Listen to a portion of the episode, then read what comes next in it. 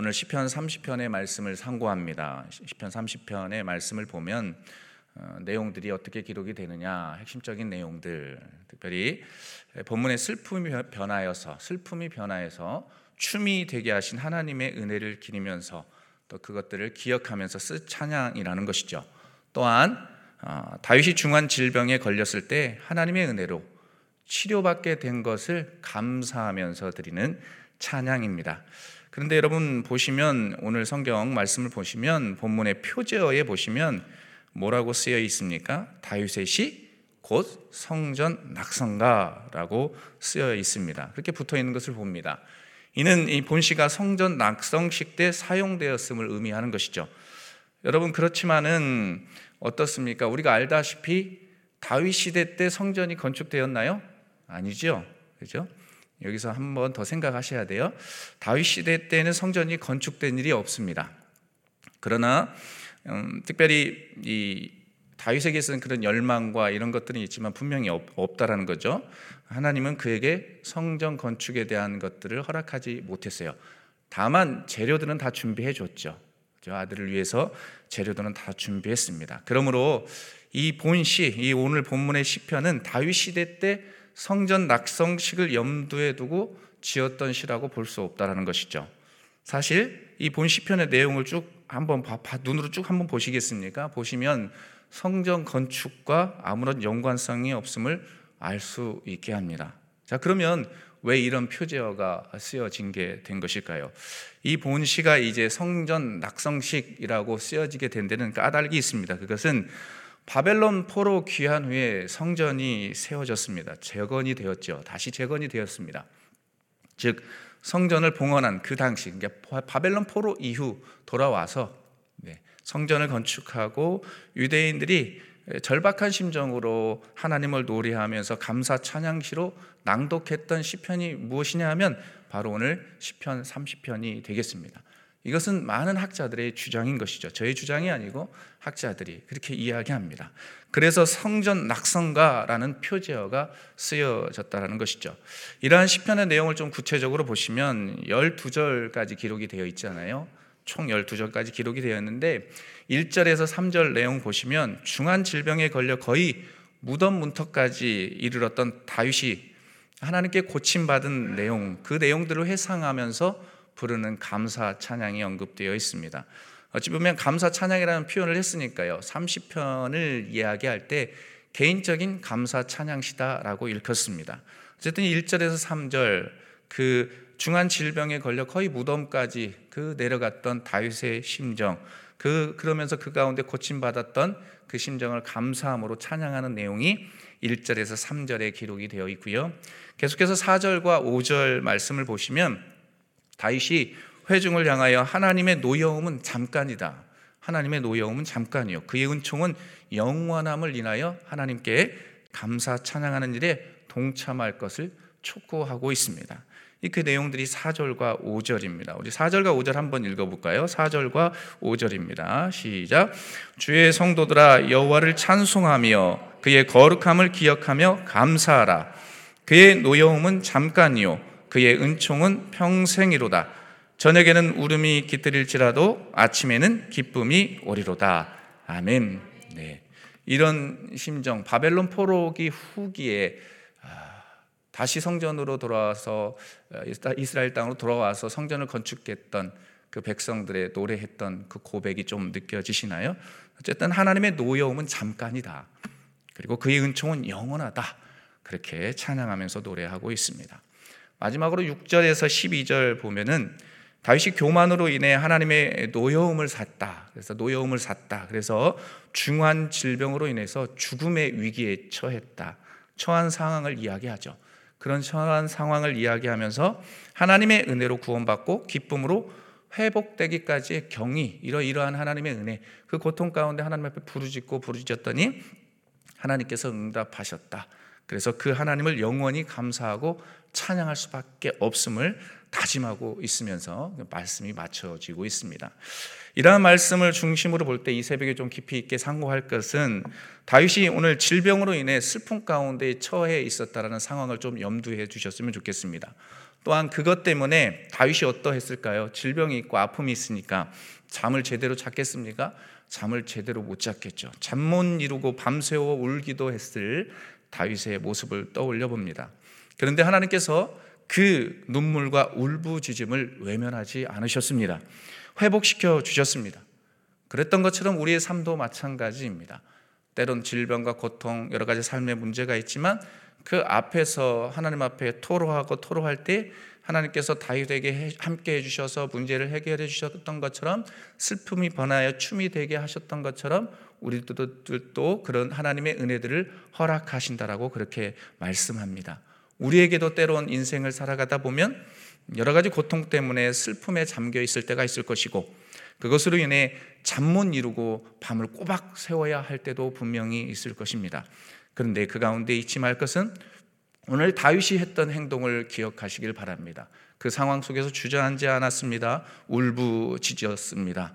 그렇게 할 때 하나님은 그에게 놀라운 기적을 허락해 주셨죠.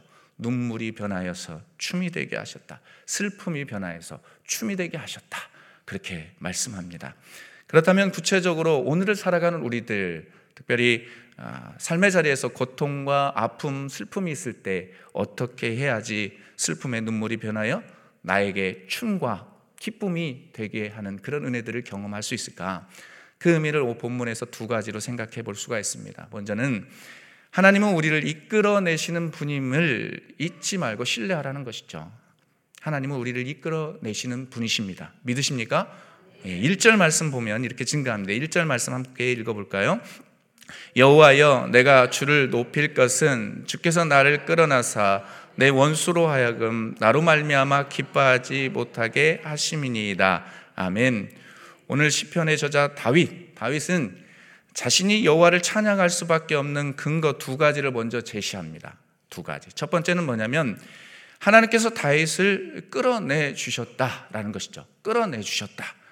여기에서 주께서 나를 끌어내사라는 이 말씀을 우리가 주의 깊게 볼 필요가 있습니다. 이 말씀은 히브리어로 뭐라고 하냐면 딜리탄이라고 합니다. 딜리탄이. 이 말씀의 원형은 달라라고 합니다. 달라라고도 하고요. 예, 본래 뜻은 뭐냐면 우물에서 우물에서 물을 길어 올린다라는 의미를 담고 있습니다. 또한 어떤 의미를 담고 있느냐? 죽음, 음부 등 치명적인 위기로부터 건져낸다라는 의미를 담고 있지요. 결국 이 말씀은 치명적인 병을 앓고 있었던 자신을 하나님께서 건져 주셨음을 증거해 주는 말씀입니다.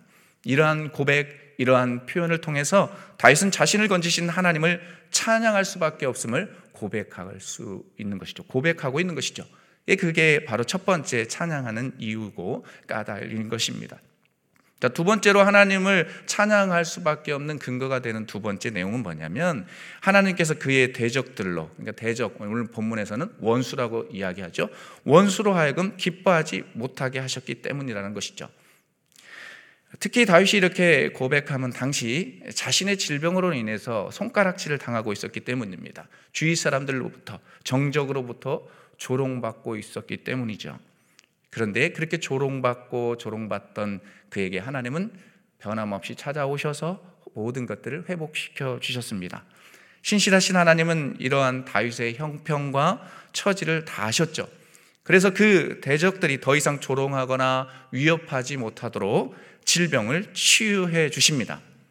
그렇기에 다윗은 하나님을 높이며 찬양하고 있는 거예요. 하나님을 높이며 찬양하고 있죠. 이런 모습을 통해서 우리는 중요한 사실 한 가지를 깨닫습니다.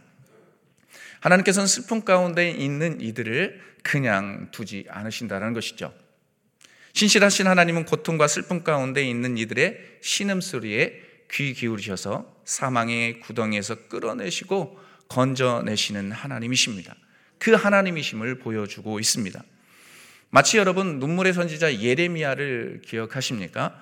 예레미야 38장에 보면 예레미야 선지자는 구덩이에 빠져 있는 상황입니다. 절체절명의 위기 가운데 있는 상황이지만 하나님은 그 과정들 속에서 음, 환관장 왕의 내시 그죠? 왕의 내시 구스인 에벤멜렉이라는 사람을 통해서 그를 구해냅니다. 슬픔 가운데 있을 때 구덩이 가운데 있을 때 그 사람을 통해서 그를 구출해 주셨던 것을 봅니다. 실로 하나님은 슬픔과 고통 가운데 있는 이들을 끌어내시며 생명길을 걷게 하시는 분임을 우리는 분명 알 수 있지요. 그분을 그렇기 때문에 철저하게 믿고 신뢰하며 나아가는 모두가 되기를 주님은 원하십니다. 그것들을 잊지 마십시오. 그렇게 할 때 어떠한 상황 속에서도 흔들리지 않는 그리스도인이 된다라고 그렇게 말씀하십니다. 마치 오늘 본문에 등장하는 다윗이 그러했던 것처럼 말입니다. 다윗. 다윗은 자신의 중한 질병으로 인해 어디까지 내려갔다라고 성경에서 증거합니까? 스홀까지 내려가는 뼈아픈 고통을 느껴야만 했습니다. 스홀.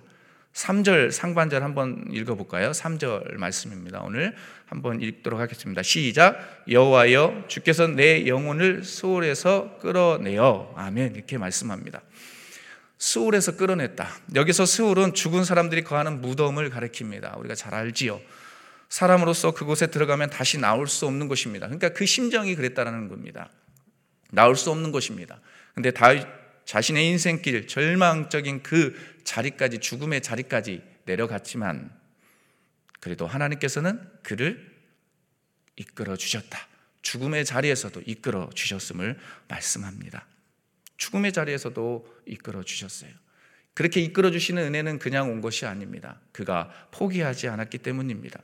그 절체절명의 위기 가운데 고통 가운데 포기하지 않고 하나님 앞에 넙죽 엎드리며 간절하게 호소했기 때문에 그를 하나님께서 수월해서 끌어내셨습니다. 그리고 하나님은 그를 구해 주셨습니다. 사랑하는 새벽의 성도 여러분, 나를 끌어내시는 하나님은 그렇다면 다윗에게만 임하는 하나님일까요? 아닙니다. 오늘을 살아가는 우리에게도 동일하게 임하시는 전지전능하신 하나님 엘샤다이 전능하신 하나님이십니다.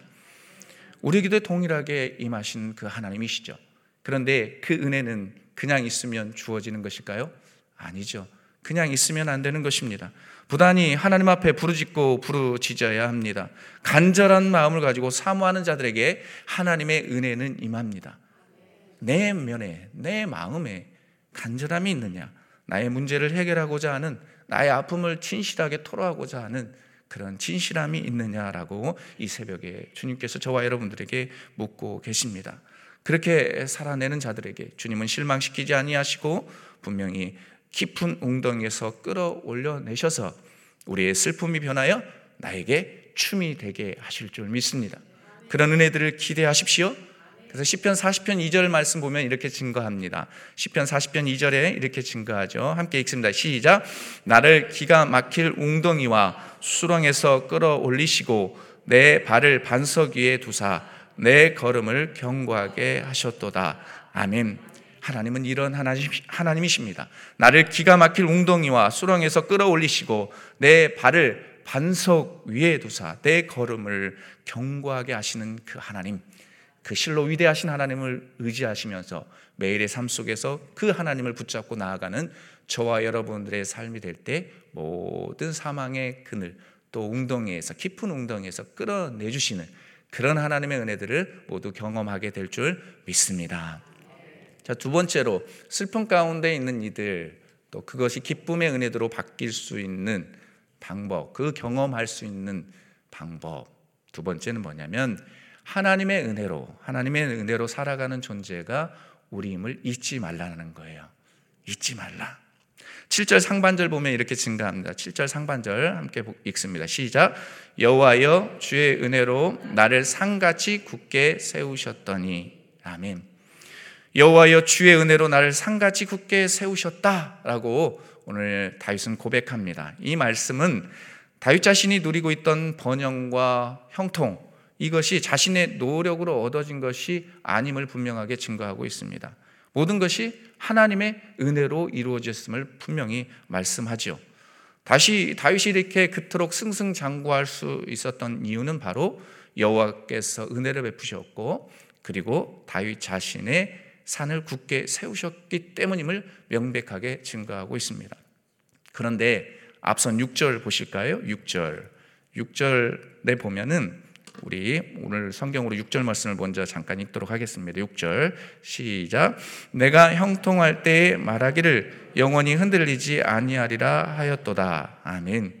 이렇게 고백하고 있습니다. 6절에 보시면은 내가 즉 히브리어로 아니라는 표현을 쓰는데 내가 아니라는 이 린칭 대명사를 사용해서 스스로 형통을 이룬 것이라고 표현하고 있습니다. 스스로 내가 내가 이렇게 해서 형통을 이루었다 라는 것 그런 착각과 교만 속에 빠져 있던 주체가 자신이었음을 증거하고 있습니다. 6절 말씀을 제가 공동 번역으로 읽어드리면 다시 한번 읽어드리면 한번 들어보십시오. 마음이 편히 지내면서 스스로 말하기를 이제는 절대로 안심이다 하였는데 아멘 이렇게 고백하네요. 마음 편히 지내면서 자 독특한 표현이죠.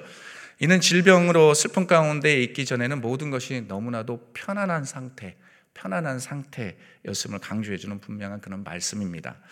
더 나아가 너무나도 평안한 나머지 어떻습니까? 하나님의 은혜를 잊고 모든 것이 자신의 힘과 권력으로 인해 이루어졌음을 생각하며 교만에 빠져 있었던 것을 가르쳐 주는 어, 말씀입니다. 그때에 그가 뜻하지 않는 질병을 만나게 되는 것이죠. 질병을 만납니다. 그래서 질병으로 인해 깊은 슬픔에 잠겨서 고통 가운데 많은 것들을 생각해야만 했을 것이 분명합니다. 그러면서 삶의 자리에서 이 고통과 슬픔의 원인이 도대체 어디로부터 온 것일까라는 그런 고민들을 밤새 해보지 않았겠습니까? 그런데 그 과정 속에서 자신을 성찰하게 된 것입니다. 그리고 내가 하나님이 주신 은혜들을 잊어버렸다라는 그런 어떤 생각들을 하지 않았을까라는 것들을 떠올려 보게 되죠.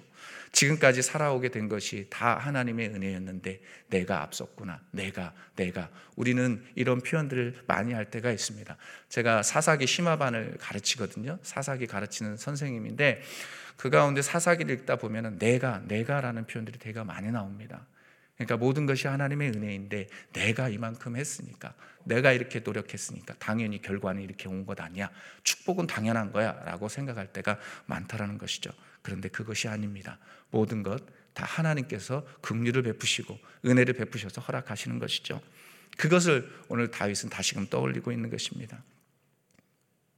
잘 나갈 때는 생각하지 못했지만 중한 질병 가운데 있을 때 다시금 그것을 떠올리고 있는 다윗을 보게 됩니다.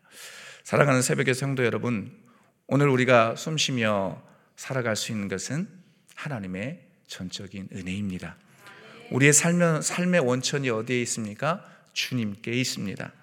그렇게 시편 36편 9절에 보면 이렇게 고백하지요. 함께 읽어 볼까요? 시편 36편 9절입니다. 시작. 진실로 생명의 원천이 주께 있사오니 주의 빛 안에서 우리가 빛을 보리이다. 아멘. 진실로 생명의 원천이 주께 있사오니 주의 빛 안에서 우리가 무엇을 본다? 우리가 빛을 본다라고 말씀합니다. 하나님께서 오늘 하루의 생명을 연장시켜 주시지 않는다면 우리는 티끌과 같은 존재가 되고 맙니다. 또한 하나님이 세워 주시지 않는다면 우리는 어떤 것도 할 수 없습니다. 그러므로 삶의 자리에서 말씀을 비춰 우리 삶을 돌아보시고 끼어 있어 하나님께서 베푸신 은혜를 망각하지 않는 것입니다. 과거 하나님께서 인격적으로 처절한 상황 가운데 있을 때 만나 주셨던 그 은혜와 감격들을 잊지 않는 것이죠. 그것들을 망각하지 않기 위해서 몸부림치며 늘 겸손하게 겸손하게 무릎 꿇는 모두가 되어야 할 줄 믿습니다. 그렇게 할 때 하나님은 일하십니다. 일하시고 모든 환경들을 바꾸십니다. 사랑하는 성도 여러분, 우리에게 슬픔의 밤, 고통의 밤이 오지 않았으면 얼마나 좋겠습니까? 편안한 삶들 살면 얼마나 좋겠습니까? 그러나 인생을 살다 보면 우리가 다 죄인이기 때문에 슬픔의 밤, 고통의 밤을 경험하게 된다는 것이죠. 그러나 여러분 두려워하지 마십시오. 왜 두려워하지 말라라는 것입니까? 우리를 위해 이 땅에 오셨던 예수 그리스도께서 부활하셨고 십자가에 달려 승리하셨기 때문입니다. 그 주님이 함께 하시니까 여러분 두려워하지 마십시오. 사망의 그늘에 앉아 있을지라도 주께서 끌어내실 것을 기대하십시오. 기대하십시오. 끌어내실 것입니다. 그리고 원수들의 조롱으로부터 이겨내게 하실 것입니다. 그것들을 기대하면서 하루하루 살아내실 때에 우리의 삶이 더 형통하게 되고 또 기쁨이 넘치고 우리의 삶의 자리에서 나의 슬픔이 변하여 춤이 되게 하실 것이고 나의 슬픔이 변하여 웃음이 되게 하실 것입니다. 그런 은혜들 기대하면서 이 시간 함께 기도할까요? 하나님, 우리의 삶의 자리에서 산적한 여러 가지 문제들이 있습니다. 그 문제들 앞에 하나님 내려 놓습니다. 하나님 사망의 그른에 앉아 있다면 하나님 우리를 끌어내 주십시오. 그 깊은 웅덩이에서 끌어내 주십시오. 수월의 자리에서 끌어올려 주십시오.